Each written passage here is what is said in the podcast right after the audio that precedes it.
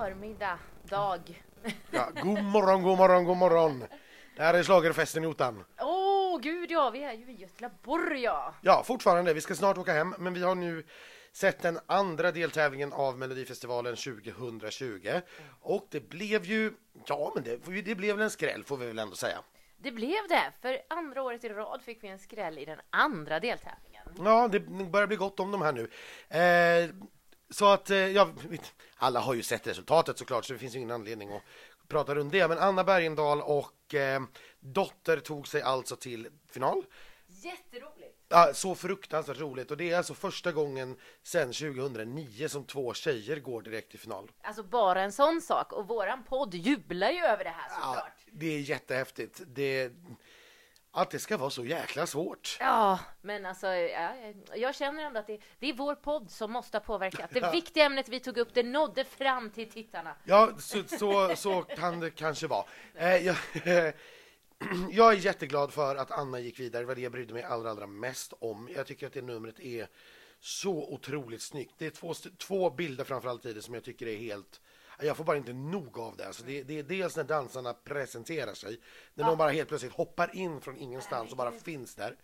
Och sen mot slutet när hon står framför alla dansare med uppsträckt arm, eh, leder verkligen sin armé och det är det vita ljuset och man Nej, oh, gud, jag får inte nog. Jag tycker det är så snyggt. du, har du hittat din vinnare här då? Eh, än så länge är, är det min vinnare. Vad jag har förstått på sociala medier och det här vad folk har skrivit så har också Dotter gjort ett väldigt stort, om kanske inte till och med ännu större intryck. Eh, och jag kan ju förstå det. Det är så här, det är lite orättvist för er som sitter hemma och tittar på det här på lördagskvällar. För att om ni istället hade fått höra först en studioversion och sen se eh, liksom ett nummer växa fram under repetitioner så får man en helt annan bild av låtarna och hur det låter och hur det ser ut jämfört med när man presenteras med ett perfekt inrepat nummer som sitter, som, alltså, då får man en visuell koppling till låten det första man får och då blir upplevelsen helt annorlunda. Så jag, jag är ju fortfarande där att jag tycker att Dotters låt inte riktigt är en jag vet inte vad jag ska säga. Det är absolut inte dåligt. Jag tycker den är jättebra. Men den, ja, det är kanske inte så jättenyskapande. Men i det här numret så lyfter det ju ja, så många steg. Det är skitsnyggt. Ja, nej, och vi, vi har ju varit fans av Johanna, eh, som dotter heter eh, på riktigt, ända sedan förra gången hon var med. Vi var lite tidiga på bollen bara. Ja, men så var det. Eh, nej, men vi var stora supporters i Malmö sist och eh, även då förra året när hon tävlade som låtskrivare och fortfarande. Hon var ju såklart eh, själaglad på FF-festen. Ja, herregud. Jag har nog aldrig sett, alltså på väldigt länge i alla fall, en lyckligare eh, finalist. Nej, eh, och jag tror absolut inte att hon hade väntat sig det här heller. hon hade nog hoppats på en andra chansen-plats såklart. Eh, gå direkt till final hade hon nog inte riktigt vågat hoppas på. Nej, jag, jag vet inte om hon ens hade det på sin Nej. mind map som man säger. Nej, jag tror faktiskt inte det heller. Jättehärligt. Ja, så kul. Men äh, Anna var ju för all del också jätteglad på efterfesten och Paul Ray var jätteglad. Jag tror att jag var mer besviken än han, han att han inte gick till final. Han tyckte liksom att men jag Fan, jag har ju gått till andra chansen, det är helt overkligt. Jag bara, mm, tycker du? För du har inte hört att alla tyckte du borde gå till final, men det är okej. Okay. det, är, det är ju så, alltså, så, så länge man inte aspirerar på att vinna tävlingen så är det ju inte dåligt att gå till andra chansen.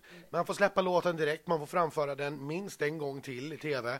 Eh, och eh, ja, det, men det har klara fördelar så att säga om man då inte aspirerar på att vinna. För vin, vill man vinna då, då mm, förlorar man sig till andra chansen. Exakt, Exakt. och då, då är det betydligt mycket brantare uppförsbacke så att säga. Det har ju bara hänt en gång, men det var väldigt speciella omständigheter också då. Ja, ja, ja. Mm, det var Robin Stjernberg för er som inte kommer ihåg det.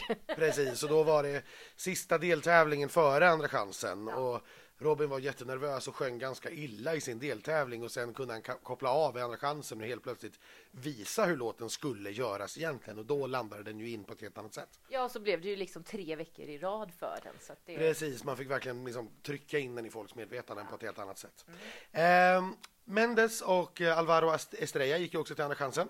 Det gjorde de och eh, det är jag också förvånad över, för jag trodde faktiskt på final där till slut. Ja, jag tippade ju dem till final eh, i, i min sista vända här. Eh, tycker nog att det var mer rättvist att de gick till Andra chansen. Jag, det är samma sak här. Det här är en, ett nummer som lyfter den här låten något alldeles enormt. är inte helt kanske kompis med. Jag tycker att den är lite för banal på något vis. Jag tyckte att Everyday var en fantastisk låt. Eh, det här når inte riktigt dit. Men absolut, det är en glad och härlig låt och det är en, naturligtvis en blivande Spotify-hit. Jättekul att de gick vidare. Mm. Exakt, den förtjänar sin plats i alla fall att få följa med vidare i tävlingen. Absolut så. Va, ska vi våga oss på en gissning vem som var trea och vem som var fyra? Eh, ja, ja, det ska vi och eh, jag börjar. Mm. Eh, jag är ganska säker på att Mendes var trea, även om jag såklart vill att det ska vara Paul så tror jag faktiskt att det är Mendes och Alvar. Ja, jag får nog hålla med om det. Jag, jag tror det också. Paul var... Eh, det, nu, nu var det ganska imponerande nummer som gick vidare i övrigt. Det var Annas nummer, det var Dotters nummer, de tog sig till final. Mendes var ju ren glädje, men mycket dansare och liksom stort och påkostat. Paul försvann kanske lite när han var alldeles ensam på scenen och bara skuttade runt lite. Så att ja, jag, jag tror nog det också. Och det, anledningen att vi spekulerar kring det är ju för att det har bäring sen på andra chansen vem som ska få möta vem. Vem som var trea och vem som var fyra. Så nu bävar ju jag för att det var så här att Felix var trea förra veckan, vilket gör att det finns en stor chans att Karin då kommer sätta Felix mot Paul och det tycker jag inte om. Ja, det blir en jobbig duell i så fall. Det, det blir det verkligen. Eh, men vi får se. Det är två deltävlingar till där vi ska få fram två nya treor och två nya fyror. Så att vi, vi, vi behåller hoppet och modet uppe tycker jag. Ja, men det gör vi. Jag, jag ska inte deppa ihop nu så här långt innan. Vi behöver inte ta ut i förskott. Det vore så tråkigt. Eh, efterfesten i övrigt, vi hade som vanligt en otroligt festglad Lina Hedlund. Alla tror alltid att hon är aspackad, men hon är bara glad. Hon dricker knappt överhuvudtaget, vad jag vet. Så. Nej, nej, alltså hon älskar ju bara att dansa ja. och det är klart när hennes egen Victorious kom på på dansgolvet så ja, hon släpade med sig Linnea Henriksson och upp också så hon, hon, hon, försökte hänga med i koreografin, gick väl sådär, men det var i alla fall underhållande att titta på. Ja, det var det verkligen. Nej, vi fick en härlig efterfest med glada människor och glada vinnare. Alltså, jag tror aldrig jag har dansat så här mycket på en efterfest. Jag var liksom on fire. Det var eh, shots och det var champagne för våra frenemies. Schlagerprofilerna fyllde ju år. Ja, visst, eh, schlagerprofilerna som vi ju kuskar runt med nu land och, eh, ja, land och rike runt sen, sen några år. Eh, de, har en, de har den roliga enheten att de fyller år på samma dag. Ja. Eh, och det var nu, så då drack vi lite prosecco.